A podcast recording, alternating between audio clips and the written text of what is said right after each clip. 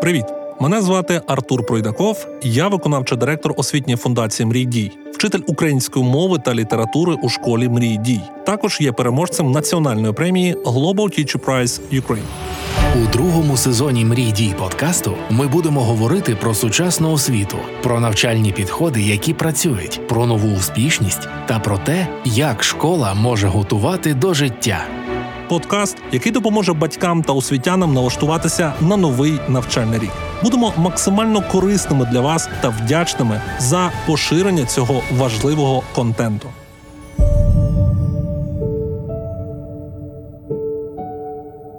Друзі, всім привіт, всім вітання. Мене звати Артур Пройдаков, я вчитель української мови та літератури, а також виконавчий директор освітньої фундації Мрій Дій. І сьогодні ми будемо говорити знову про освіту і будемо говорити із чудовою гостею, яка до нас сьогодні завітала. І сподіваюсь, дасть нам розгорнуті відповіді на важливі актуальні питання, зокрема і цього навчального року, а можливо, і не тільки цього. Будемо зараз про це говорити із чудовою гостю. У нас сьогодні в гостях пані Тетяна Вакуленко, директорка Українського центру оцінювання якості освіти. Все правильно сказав Тетяно? Прекрасно.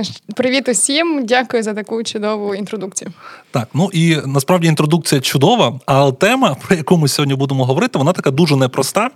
Е, вже стартував новий навчальний рік, і я, напевно, як учитель, ледь е, чи в цьому навчальному році, чи наприкінці попереднього навчального року почув про таке цікаве словосполучення, як освітні втрати.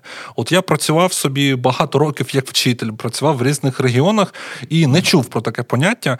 Е, підкажи, будь ласка, Тетяно, чи це от якийсь такий тільки внутрішньоукраїнський феномен, чи це якась є світова практика розуміння, що таке освітні втрати?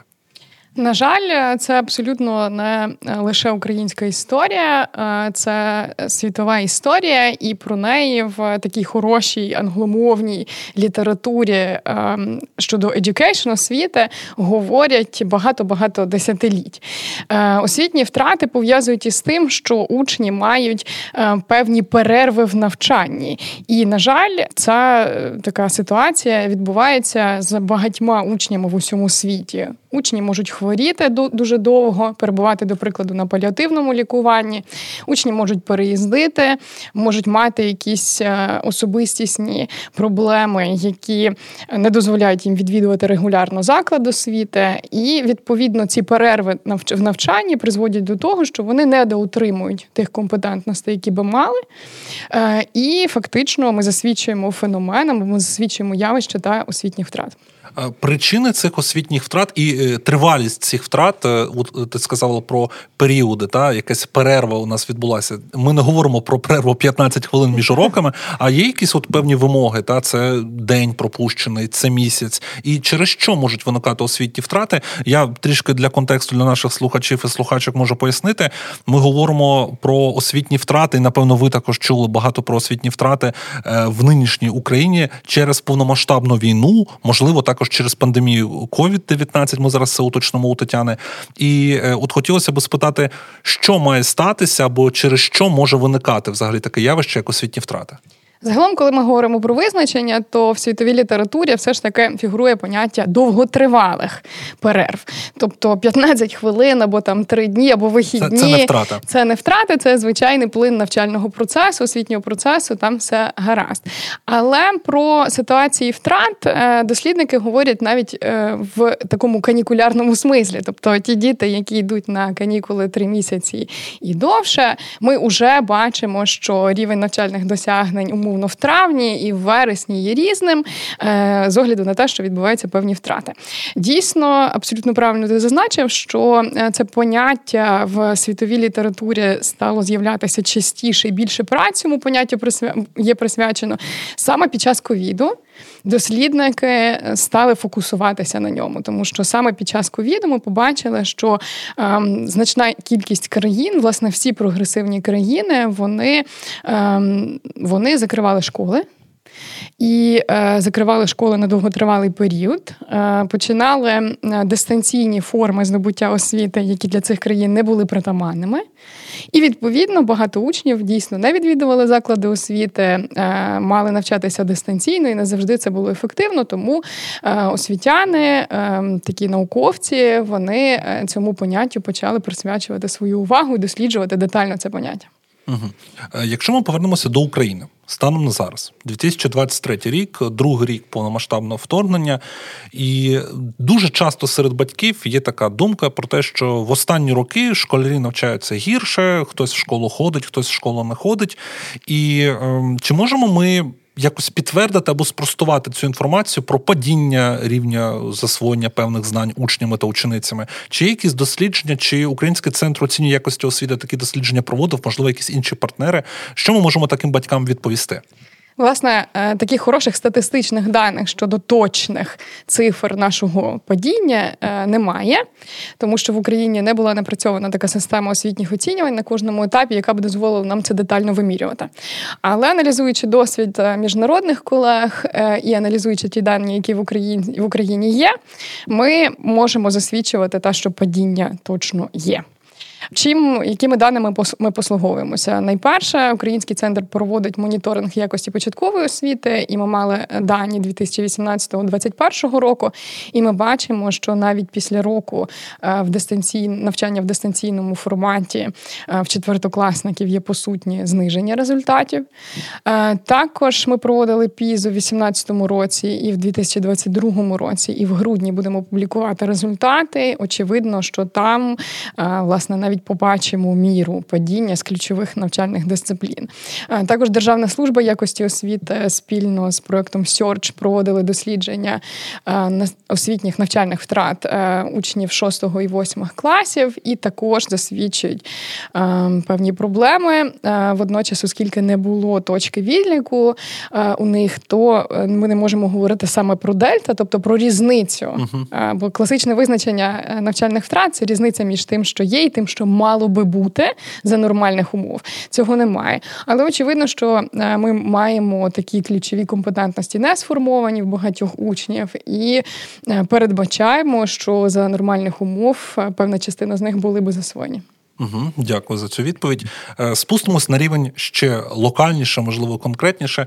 Уявімо конкретну школу, уявімо конкретного вчителя або конкретну вчительку, яка або який починає навчальний рік, і фіксує, що, наприклад, учні або учениці 9 класу мають іти за програмою 9 класу, але у них е, відсутнє розуміння за матеріалами 8 класу. Так, це буде освітня втрата вважатися, правильно? Та безперечно, е, особливо насправді, якщо ми говоримо про загальнодержавні дані, та яких немає, е, то е, коли ми говоримо про локальний рівень, про вчителів, вчительок, які працюють в конкретних класах, от там у них є чітке уявлення про те, чого не набули учні, тому що тому що вони мають досвід роботи з такими ж класами в такому самому році, і раніше працювали до прикладу із певним переліком завдань, які учні виконували легко. а тепер ми маємо ті самі завдання, але учні буксують, не можуть розв'язувати їх, е, не можуть е, там читати довгі тексти певного обсягу тощо. Тобто, якраз на локальному рівні говорити про втрати простіше, тому що е, ми працюємо з маленькими класами маленькі до 40 е, учнів це не зовсім маленький клас. Ми працюємо з невеликою кількістю людей, та е, і відповідно наш досвід е, буде доволі релевантним для того, щоб щось вимірювати, принаймні на якомусь суб'єктивному рівні, та говорити про те, що щось краще, щось гірше. Очевидно, що на жаль, поширювати такі уявлення локальні на загальнодержавний рівень неможливо, тому що, по-перше, ці уявлення є різними. Різні вчителі працюють із різними в різних закладах освіти з різними історіями і е, з різними умовами. Але е, якраз для самого вчителя чи для самої вчительки е, цей досвід є важливим для того, щоб надолужувати певні втрати, для того, щоб працювати із компенсації тих втрат, які є. Угу. Я зараз спробую не забути думку, але все-таки, от я скажу з точки зору вчителя, якому там не потрібні дослідження, так а він в принципі бачить конкретний клас тут і зараз. І у нас в цьому навчальному році особливо я помітив таку тенденцію, що на 1 вересня е, заходять в один клас діти з різним бекграундом. uh Хтось, наприклад, не виїжджав з України, був повністю з початку повномасштабного вторгнення тут і навчався офлайн або онлайн, або в змішаному навчанні. Хтось виїжджав на кілька місяців за кордон, повернувся. Хтось е, перебував на тимчасово окупованих територіях, виїхав і долучився до класу умовно в Києві або у Львові офлайн навчання. І отут е, вчитель або вчителька бачить ці різні рівні володіння інформацією. Е, що ну тут е, не знаю, я я теж маю якийсь певний рецепт, але я не знаю, наскільки він буде експертний. Що би ти тут порадила, на що можуть ці вчителі спратися? Як виміряти ці навчальні втрати, освітні втрати? Чи є якийсь інструмент, яким вчителі можуть послуговуватися для того, щоб виміряти ці втрати, і якось із цим далі працювати? Так, від е, перш ніж відповісти на це питання, я би хотіла повернутися до двох таких понятійних штук, щоб ми розуміли, що говоримо про одне і те саме, а потім я відповім на це питання. Найперше, е, освітні втрати і навчальні втрати це трохи різні речі. Освіта широке поняття, вона включає виховання і розвиток. Е, і під час після внаслідок та війни, пандемії у нас є і навчальні втрати, і виховні втрати, і втрати розвитку. Е, і я експертка лише з питань навчання, е, тому свідомо буде уникати поняття освітні втрати, говоритиме лише про навчальні втрати, хоча е, питання освітніх втрат значно є ширше і насправді значно важливіше. Е, ніж е, це питання. Друге, е, це ти абсолютно слушно зазначив, що діти приходять з різними історіями, з різним бекграундом, і в такій літературі англомовній щодо освіти ми можемо побачити таке.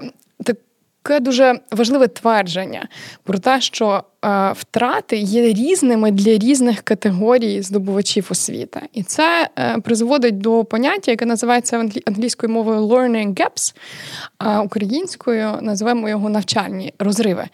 Ем, коли е, діти мають абсолютно різну історію за ними, це навчання в сільському міському закладі, навчання на території бойових дій чи в умовно. Більш спокійному, більш безпечному місці, хоча не знаю, де тепер така є в Україні.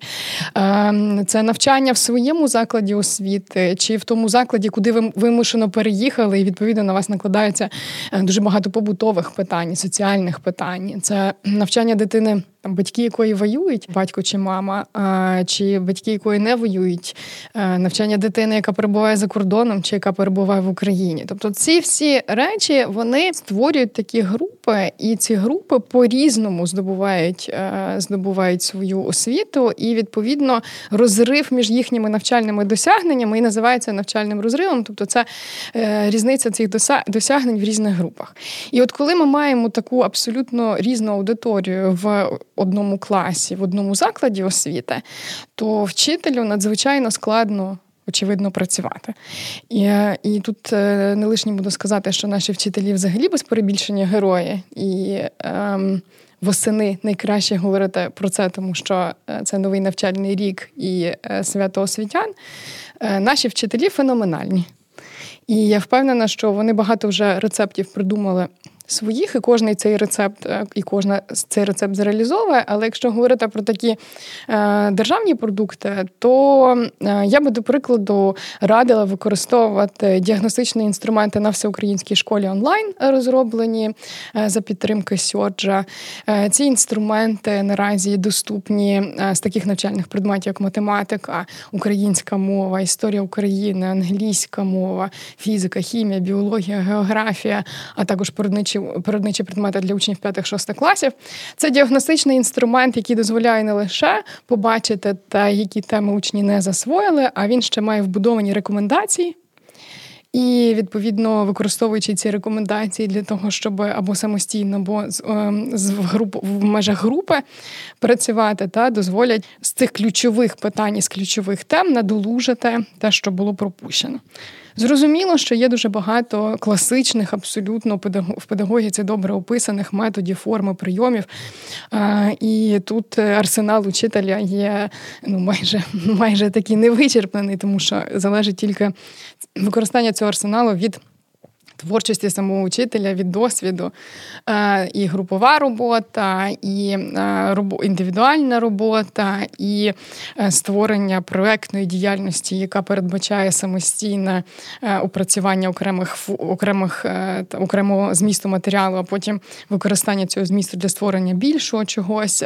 Це і перевернутий клас, коли учні мають вдома щось опрацювати, а потім а потім в класі вже обговорити, обговорити розібратися та щодо цих тем. Тобто тут е, ем, я гадаю, що вчителі самі краще знають, що їм робити, е, і вони мають е, цю свободу роботи, свободу вибору тих форм, методів прийомів, які є найоптимальнішими для їхніх класів. Тому що класи різні, відповідно, і те, що те, що використовувати, є дуже різним. Так, я тут е, єдине відразу ремарку скажу про те, що вчителі так прагнуть свободи, але коли трапляються такі ситуації, вони кажуть, дайте нам щось, якийсь механізм, щоб у нас це було. Е, і можливо, інколи воно от якраз тут не хочуть розчинятися в цій свободі, а можливо, щось мати, якийсь інструмент. І я тут чесно скажу про те, що діагностичні тести ВШО, Всеукраїнська школа онлайн, я використовував цього року. Е, я працюю зараз з 9 класом, і на початку так доучив дітей до платформи, і дуже важлива перевага перевага в тому, що діти бачать фідбек автоматично, вони бачать, які помилки трапилися, де вони можуть десь під, підучити якийсь матеріал, повторити якісь конспекти і так далі. І це дуже класний кейс для вчителів. І в принципі, я також тут доєднуюсь до твоїх слів про те, що. Кожному вчителю, кожній вчительці легше на місці, конкретно з конкретними дітьми подивитися, чого не вистачає. І тут точно, шановні вчителі, хто нас буде слухати, хто вже слухає, тут е, не варто боятися щось застосовувати, якісь експерименти, можливо, подивитися, подіагностувати, можливо, з різних аспектів цих дітей, тому що ну важко насправді іти далі за програмою, якщо ми маємо вже якийсь геп, маємо вже якісь втрати, і це просто буде такий, це не буде сніжником це буде якийсь такий антисніжний ком, коли ми щось хочемо дітям пояснити, а вони ще попередні не розуміють. І я, наприклад, знову таки на початку цього року я ще не дійшов, чесно, на всю аудиторію зізнаюся до програми конкретного 9 класу. Мені треба повторити матеріали за 8 клас, що таке просте ускладнене речення з української мови, щоб потім говорити про складне. І я не думаю, що це великий злочин, якщо ми там трішки відійдемо від наших планів, ми їх потім можемо десь наздогнати. Але важливо от увійти в цей навчальний рік з такою адаптацією і дітей адаптувати до нового власне навчального року. Це дуже крута теза. Абсолютно її підтверджую. Ем, власне, е, навчальні втрати мають е, ефект накопичення. Е, і точно шкідливим є бігти, відпо... бігти в наших темах про відповідно до програми, не е, не аналізуючи те, що було пропущено, тому що е, на такому крихкому ґрунті точно ніякої хорошої е, будівлі не вийде. Ем, якщо говорити мовою метафор, то уявіть собі, що у вас е, немає фундаменту і така от дуже волога, дуже вологий ґрунт, е, то щоб ви там якої висоти будівлі ви б там не побудували, ви все може впасти. Так, ви е, ризикуєте вкласти певні ресурси в абсолютно неправильну е, конструкцію. Тому є з кожного навчального предмета, з кожної дисципліни є ключові поняття, є ключові питання. І е, не такі зацементувавши ці ключові питання і поняття, не варто рухатися далі. Більш за все, більш за те, кожний учитель і кожна учителька дуже добре розуміє, що е, в навчальному предметі є те, що є дійсно фундаментом, а є те, що є красивим е, декором, надбудовою, там якимись е, вензельочками. Так, от, е, враховуючи ту ситуацію і враховуючи те. Е, як ми зараз живемо, де ми зараз живемо, і що е, є великі стреси в дітей в нас, що ем, кожний вечір, кожен з нас і кожна з нас дивиться на новини, що де, е, що де вибухає, не вибухає. То, от, можливо, від декоративних елементів Е, можна і відмовитися. І ви сказали, ти сказав, що це не буде там великий злочин. Я вважаю, що е, тут це це просто адекватність. Та? Ем, Нова реальність. Да, люди, та, люди, люди мають адекватно дивитися, чесно дивитися в очі тим проблемам, які є, е, і е, відповідно ухвалювати серйозні дорослі рішення, е, в тому числі і щодо тих тем, які варто на яких варто зупинятися, і варто сидіти умовно не один урок, а декілька. А які теми акуратно пропустити, оминути, оминути, дати їх на так зване самостійне вивчення, яке передбачає і, і світ без цього продовжуватиме далі існувати, жити. Тобто, в принципі, це дуже важливий меседж для освітян, для вчителів. Я думаю, що можливо хтось з цим не погодиться. Можете в коментарях потім написати або поділитися своїми думками. Але е, ну інакшого виходу зараз немає. Ми в у вирі цієї війни, і ми не знаємо, як довго вона ще буде тривати, але ми маємо не зупиняти навчальний процес, і маємо надалі спілкуватися, комунікувати і взаємодіяти з учнями та ученицями. Мрій дій подкаст на радіо Сковорода. Але у мене відразу ще питання. Я знаю, що е, український центр е, ну, багато роз'яснювальної роботи проводить із батьками, в тому числі. І тут дивіться, якщо вчителі, вчительки зрозуміли, що треба Десь оптимізовувати програму, десь не гнатися вперед заради тільки вичитки програми, щоб дата збігалася з темою там в квадратику в записи. Е, що треба повільно, адаптивно входити в навчальний рік, е, будувати фундамент і далі нашаровувати вже якісь нові там е, прошарки. То дуже часто батьки натомість хочуть, щоб жодної теми не оминули, щоб дитина була в ресурсі, щоб дитина вивчала кожен предмет так само якісно, як і до 24 лютого 2022 року року. Що би ти могла сказати батькам? От е, які меседжі могла б їм залишити зараз? Шановні мами і тата. Ем, скажіть, будь ласка, скільки художніх книжок ви прочитали з 24 лютого 2022 року? Як часто читаючи ці художні книжки, ви забуваєте, про що йшлося е, на попередній сторінці? Як часто ви зупиняєтеся і точно не знаєте, а про що ви зараз думали, чи думали взагалі, і не можете сконцентруватися на своїх думках? Як часто на роботі ви забуваєте, що вам сказав керівник чи керівниця, і не можете точно сформулювати, а про що йшлося на тій нараді, яка годину тривала?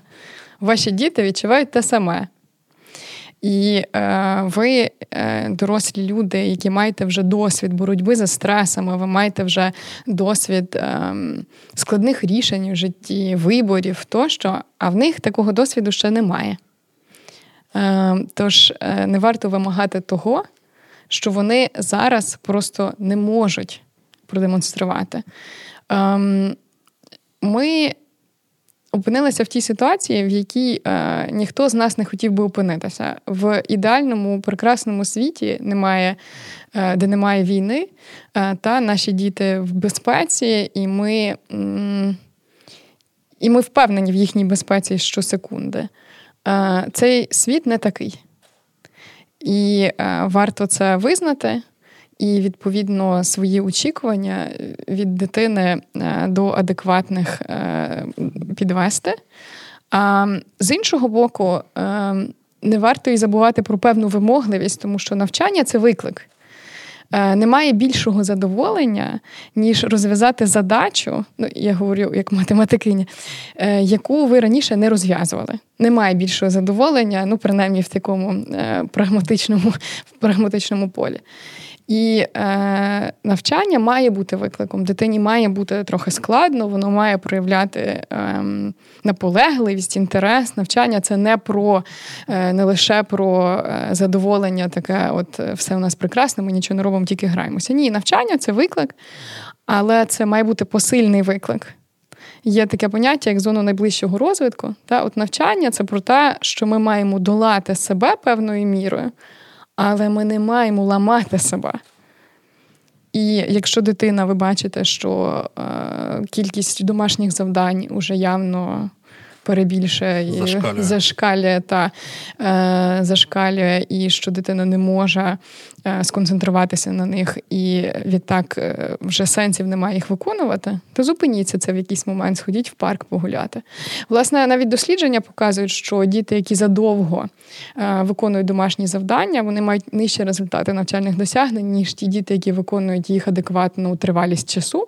Е, ми маємо це і в моніторингу початкової школи, такі результати. Звичайно, діти, які довго виконують завдання, часто їм просто складно їх виконувати, і відтак і відтак результати маємо не дуже. Але насправді це пов'язані речі, тому що коли щось триває безкінечність, то ефективність цього процесу може бути не, не, не надто хорошою. Так, і тут варто нагадати просто про баланс. Знову таки, баланс, причому між усіма учасниками освітнього процесу. Тому що якщо вчитель сьогодні дає там 5 вправ з математики додому в п'ятому класі, напевно, там замість однієї, наприклад, це не є зовсім окей ситуація, і тут треба комунікувати батькам з цим педагогом, можливо, з адміністрацією школи, і домовлятися про якісь певні такі правила гри, тому що це знову таки, як мені здається, зараз можливо тим не виправиш, але не може держава дати повністю інструкцію, як робити в цій ситуації, в цій, що робити, кому писати і так далі. Тобто можна домовитися на місці, чи не так? Взагалі, історія про те, що ми постійно очікуємо якихось інструкцій, е, це така е, історія не про доросле суспільство. Е, ця страшна війна має навчити нас багато чого. Я впевнена, що багато чого ми вже навчилися. Але серед іншого, це і про те, щоб брати на себе відповідальність, і про те, щоб ем, ухвалювати певні рішення на місцях. Не чекаючи на погодження, десь там не вище. чекаючи на те, що десь президент сам скаже, скільки хвилин е, має тривати певний урок, або скільки хвилин ви маєте виконувати домашні завдання і з математики для п'ятого класу. І скільки вправ треба брати додому. Дорослі люди мають аналізувати ситуацію, яка є навколо них, і ухвалювати рішення. Очевидно, що вони не можуть бути протиправними, протизаконними і суперечити здоровому глузду. Але впевнена, що серед вчителів е, ми не про це говоримо. Та? Але е, аналізувати те, що є в тих умовах, в яких ви живете. І е, в тих умовах, які, в яких вам доводиться працювати, або вашим дітям доводиться навчати, це важлива характеристика дорослої людини. Так, друзі, не біймося брати на себе відповідальність і не чекаємо на сигнали згори, тому що це не дуже доросла позиція. Знову таки, я впевнений, що і вчителі можуть знайти спільну мову з батьківськими колективами, з адміністрацією шкіл. І тут, напевно, що має бути знову таки здоровий баланс. І напевно, що знову таки в центрі має бути дитина, її інтереси, її можливості, її ресурс. Дуже часто у дитини не може бути ресурсу до виконання домашнього завдання чи якоїсь теми. І тут важливо ну відчути цей момент і не наполягати, що саме зараз буде контрольна робота там з 20 запитаннями. Можливо, це можна там перенести на наступний рок, або можливо спростити цю контрольну роботу, якщо ми говоримо про там урок в державній школі або в приватній школі в будь-якій. То звичайно, що тут треба шукати якісь компроміси спільну мову. Це дуже дуже дуже важливо. Але е, на виході зі школи, якщо ми говоримо про 11 клас, ми маємо ну достатньо серйозне е, оцінювання. Раніше е, я не складав сам ЗНО, е, будучи випускником, але я. Протягом тривалого часу працював на Сумщині, і я пам'ятаю, що ЗНО для випускників це ну був, такий потужний стимул, тому що вони знали, що якщо вони добре складуть ЗНО, вони зможуть вступити в якісні престижні вищі навчальні заклади Києва, Харкова, всієї України, в тому числі. І знову таки, те, про що ми говорили на початку, це був такий виклик. І коли учень або учениця здобували, наприклад, там отримували 198 балів, 200 балів, це був такий високий, високий для них мотиваційний чинник і відчуття Я зміг, я змогла, я впорався, і це дуже класно. Е, цього року ми вже втретє будемо складати НМТ. Е, які особливості цього е, процесу, власне кажучи, над чим працює український центр? Я знаю, нещодавно ви вже опублікували певну інформацію. Що будуть цього року якісь інновації? Власне, те, про що ти говорив, це можливість вступити, це можливість вступити до закладів вищої освіти, це е, наш пріоритет, наша мета. Я також не складала зовнішнє незалежне оцінювання, просто тому що ви випустилися раніше зі школи. Але я би мріяла про це, е, тому що це прозорий, неупереджений інструмент. Ми гарантуємо, що випускники е, вступлять до мрійних закладів освіти, якщо вони докладуть готувалися е, до цього та своїми зусиллями, якщо вони свідомо е, навчалися. І це мені здається, що дуже е, дуже важлива цінність того продукту, того продукту, який ми даємо, і вся команда української регіональних центрів оцінювання якості освіти направду вірить в те, що це є важливе надбання системи освіти і не тільки. Те, що ми показали Україні, що так можна що можна без е, всіляких е, е хабарів, хабарів, можна сказати це слово в ефірі. Так Та, ми домовилися, що ми можемо говорити майже всі слова, але якісь слова для мене ще й важкі. Що е, без хабарів, е, без е, знайомств, без якихось не знаю, сімейних історій, та, що можна вступити в той заклад вищої освіти, про який ви мрієте, лише своїми зусиллями і своєю працею праці, е, це означає, що е, такі зміни можуть бути в усіх сферах що можемо. Ми можемо зробити так, як це є в світі, і нічого нам не заважає побудувати е, у нас таке суспільство, яке буде е, просто позбавлено, яке матиме яке матиме щеплення проти е, хабарництва і щеплення проти проти цієї дрібної історії зі знайомствами і всім іншим. Щодо того, яким буде національний мультипредметний тест і чому саме національний мультипредметний тест, а не ЗНО. Подивімося знову ж таки чесно дзеркало і спитаємо себе, чи можемо ми ем, гарантувати, е, що проведемо паперове тестування в класичному форматі 4-5 предметів по 3 години е, в Україні і ще в понад 30 країнах світу. Відповідь ні. За тих обставин, які ми маємо, е, забезпечити проведення таких тривалих оцінювань в класичному режимі і не лише в Україні, а й за кордоном, е, бо це є вимога е, вимога сьогодення, та неможливо. Ми знайшли той спосіб проводити вступні випробування, який на наші сьогоднішні виклики відповідає. Це не ідеальна модель. І скажу одразу про ті недоліки, які вона має, і про які ми абсолютно свідомо і чесно говоримо. Найперше, це те, що тести з кожного навчального предмету є доволі короткими. Раніше ми пропонували, до прикладу, з української мови тестування впродовж трьох годин. Тепер українська мова і література. Та тепер це тест впродовж, який триває одну годину. Раніше кожний навчальний предмет діти проходили в окремий день. Тепер цього року, в 2023 році це було три предмети в один день, а в 2024 році це буде чотири предмети в один день. Ем, звичайно, це значно складніше для вступників, і, е, звичайно, це. Ну, це не ідеально з точки зору інструмента, тому що чим довший тест, е, тим краще він перевіряє навчальні досягнення, і чим е, сфокусованішим е, вступник є на одному предметі, тим ми краще перевіряємо навчальні досягнення саме з цього предмета, а не з того, чи може дитина переключитися. Плюс раніше в тестах з української мови, української мови літератури, математики, іноземних мов в нас були завдання з наданням розгорнутої форми відповіді. От От ти говорив, що перевіряв е, власні висловлення дітей. Е, це про це. Е, я вважаю, що треба погодитися, що в тестах з мов та важливо, щоб це дитина... важливо складова так. Не просто позначити А, Б, В, Г, а ще й написати якусь там письмову роботу. Так, тобто знати, де ставиться апостроф в слові, це класно, і вміти обрати правильно написане слово це чудово, але вміти сформулювати свою думку. І, е, власне, правильно написати це ж слово, але самостійно, та не обравши його з переліку. Це зовсім інша е, компетенція, і вона вона є важлива.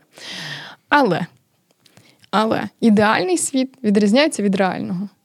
І реальний світ він такий. У нас майже кожного дня в от цьогоріч та, ми проводили тестування, майже кожного дня ми мали повітряні тривоги. В деяких регіонах тривалість повітряних тривог дорівнювала загальній тривалості тестувань. В ці ж дні, якщо ми говоримо про е, Харківщину, про Миколаївщину, то тривалість е, повітряних тривог була такою ж, як і тривалість тестувань. Е, більш за те, наші ді... наші випускники, вступники, та вони е, проживають тепер не лише в Україні, а вимушено проживають в багатьох країнах світу. І в 22-му, в 23-му році ми проводили тестування ще в 32 країнах світу. Е, зокрема, Польща, Німеччина мали до 10 тисяч е, наших учасників. Тобто Польща це майже 7 тисяч учасників, Німеччина так само, Чехія майже 2 тисячі учасників. І перший рік, і другий рік. І те, чого ми хотіли би, та, е, це ми, як тестологи, усвідомлюємо, який має бути інструмент. Але ми, як люди, які мають реально дивитися на речі і ставити собі ті завдання, які можна виконати якнайкраще, а не просто плекати якісь марні мрії про те, що в нас не буде жодної повітряної тривоги, і що кожний учень зможе е, чотири рази е, прийти на тестування і по три години написати тести, або що ми зможемо е, в безпечному режимі, в конфіденційному доставити матеріали до. Канади чи США, а потім забрати назад бланки, і так само в такому ж безпечному форматі конфіденційному їх перевірити. Ну, це нереалістично. Те, що є реалістичним, це те, що ми проводимо. Ми за три місяці майже минулого року зробили абсолютно нову систему тестувань. Країна роками готується до проведення тестувань в комп'ютерному форматі. Ми трохи більше, ніж за три місяці, зробили це.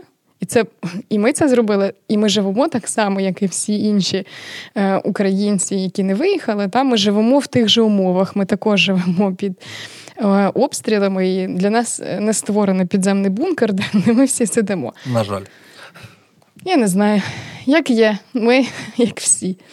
Е, Тому ми ми маємо право, я вважаю, і можемо собою пишатися. І наступного року це не ідеальна модель. Ми її будемо також зреалізовувати. Е, Вона дозволяє зробити найголовніше. Вона дозволяє відібрати найкращих до найкращих закладів освіти. Функція розподілу працює дуже добре. І 22-го року, і 23-го року статистичні показники тестових е, форм, тестових добірок були дуже високими.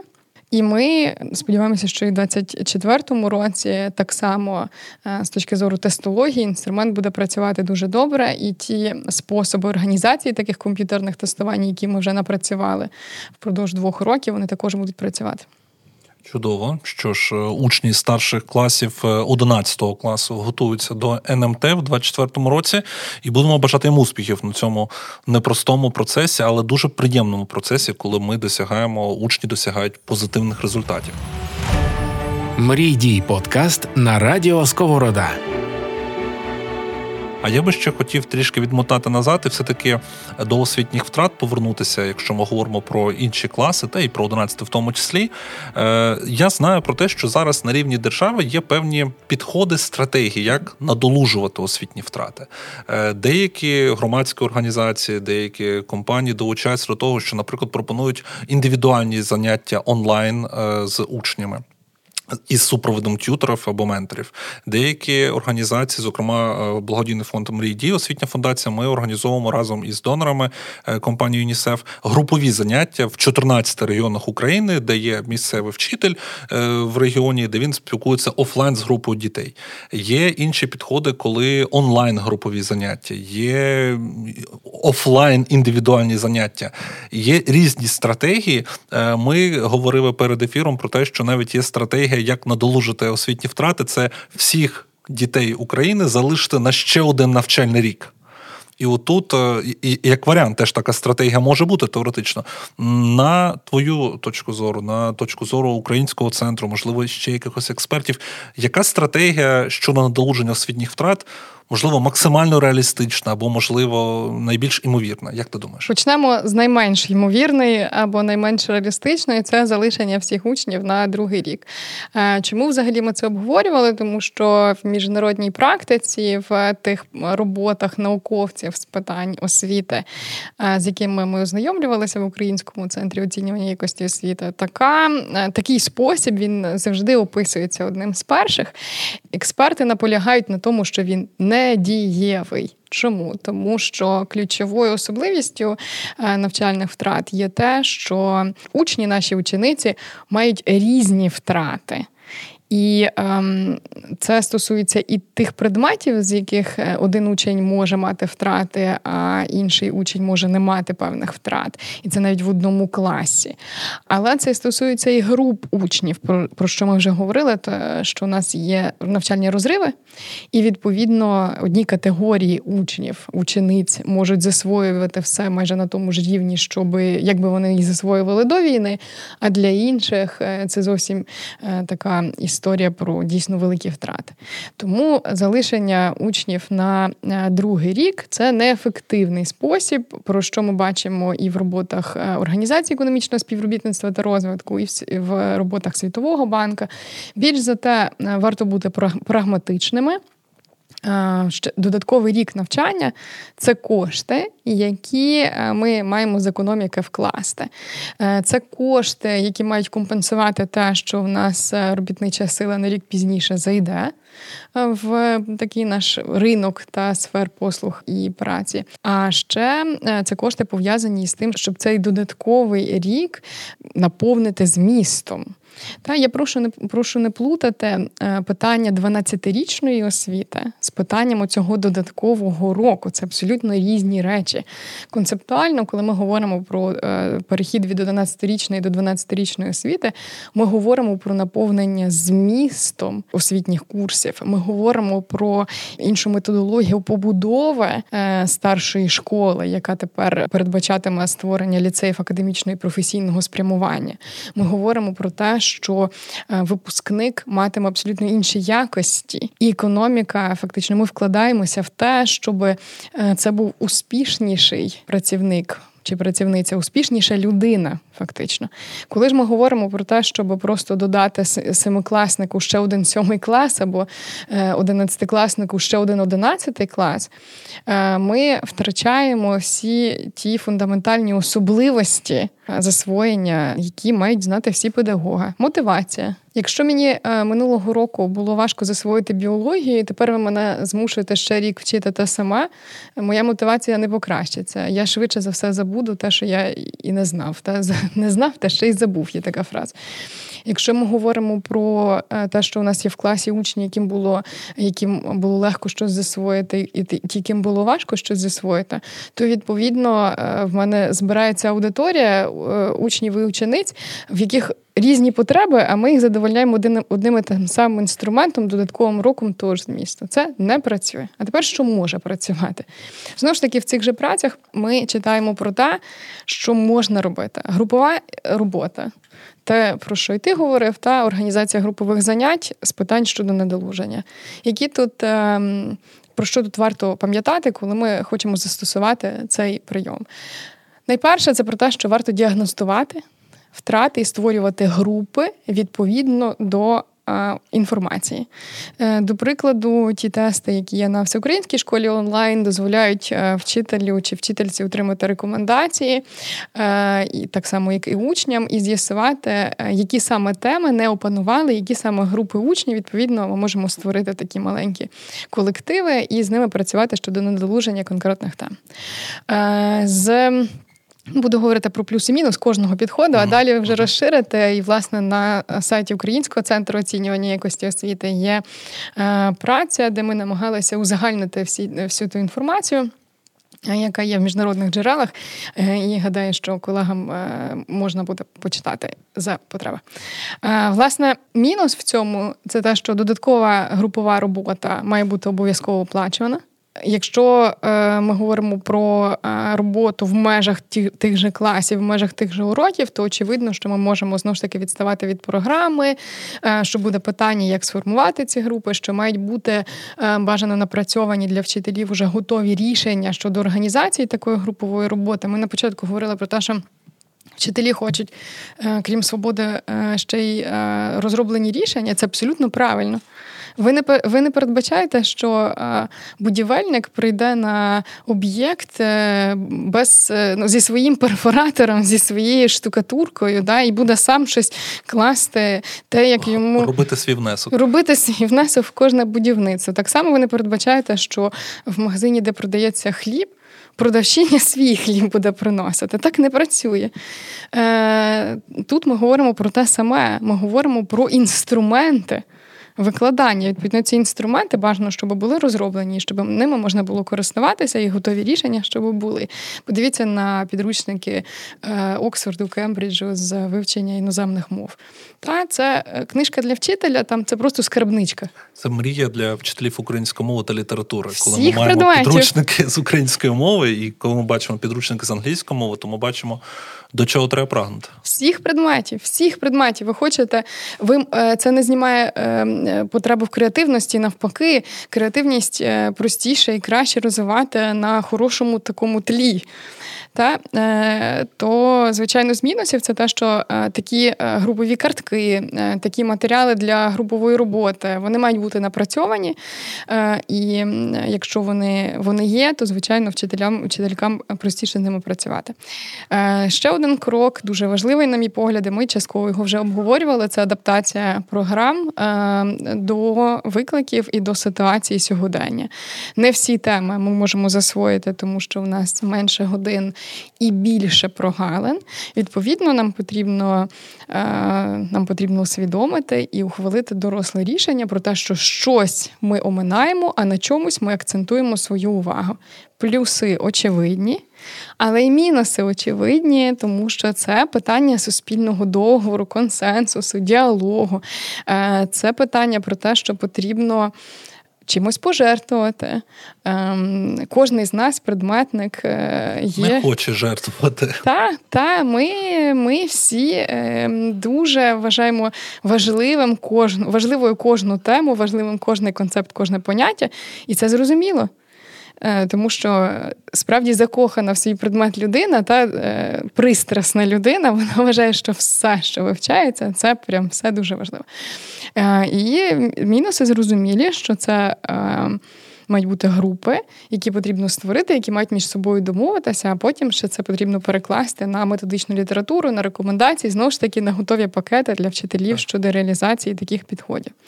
Е, далі е, це колаборації між е, вчителями-предметниками різних навчальних предметів і, можливо, навіть вчителями з різних шкіл. Для того, щоб зекономити, для того, щоб використати додаткові години на надолуження, нам потрібно ці години десь зекономити. Є певний перелік навчальних тем, які е, є спільними для е, різних предметів. Е, фізика і хімія вивчає мікро і макросвіт та питання атома, вивчається і там, і там. Ми могли би викладати цей предмет в межах одного курсу, віддавати ці години для того, щоб надолужувати ключові концепти фактично з обох предметів. Але це дуже складно з точки зору розкладу, це дуже складно з точки зору програм, тому що потрібно увідповіднити те, де ці теми вивчаються в різних курсах. Це дуже складно з точки зору організації і використання е, методичної літератури, тому що трохи різні акценти і трохи різний підхід для вивчення таких тем. Е, і е, відповідно ця організаційна складність вона часто не дозволяє йти таким шляхом. Інтегровані курси це хороше рішення щодо цього, і в концепції нової української школи передбачена можливість інтеграції предметів. Я знаю, що є чудові інтегровані курси з української мови, української літератури, зарубіжної літератури, і за рахунок них можна і краще насправді засвоїти теми, до прикладу, з літератур, і вивільнити певну частину годин. Але це важка робота. Важка робота всіх яка потребує ресурсу і готовності вчителів е, власне інтегрувати. І ну це інша методологія. Просто не можна там робити акцент тільки на мові або на літературі. Все це в комплексі має бути, і це особлива така окрема підготовка вчителів, що має бути. Треба обов'язково готувати вчителів до цього. Ви не можете очікувати знову ж таки, якщо повернутися до до нашої метафори та з будівельником, ви не можете очікувати, що людина, яка будувала стіни, тепер почне займатися, я не знаю, наклеюванням шпалерів шпалерну.